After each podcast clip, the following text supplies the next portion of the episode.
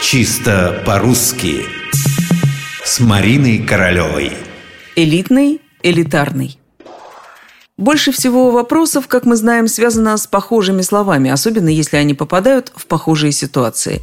Пример? Пожалуйста.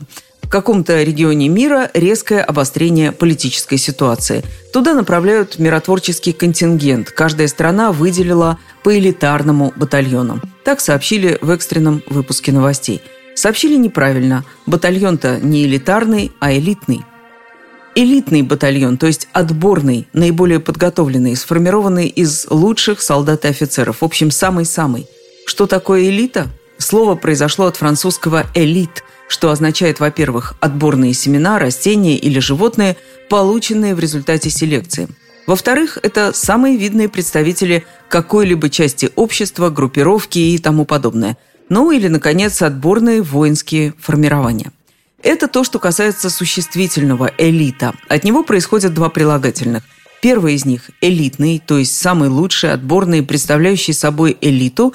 Элитные сорта пшеницы, элитные семена, элитный жеребец – все это элитное. Батальон, конечно, тоже элитный. И не только батальон, любое подразделение в армии, если оно действительно лучшее, можно назвать элитным. Элитный полк, элитная рота, элитная дивизия. Второе – элитарный. Как быть с ним – Э, разные словари трактуют его по-разному, но, по-моему, точнее всех словарь-справочник «Лексические трудности русского языка». Элитарный – это предназначенный для элиты, разъясняет словарь. Тогда все становится на свои места.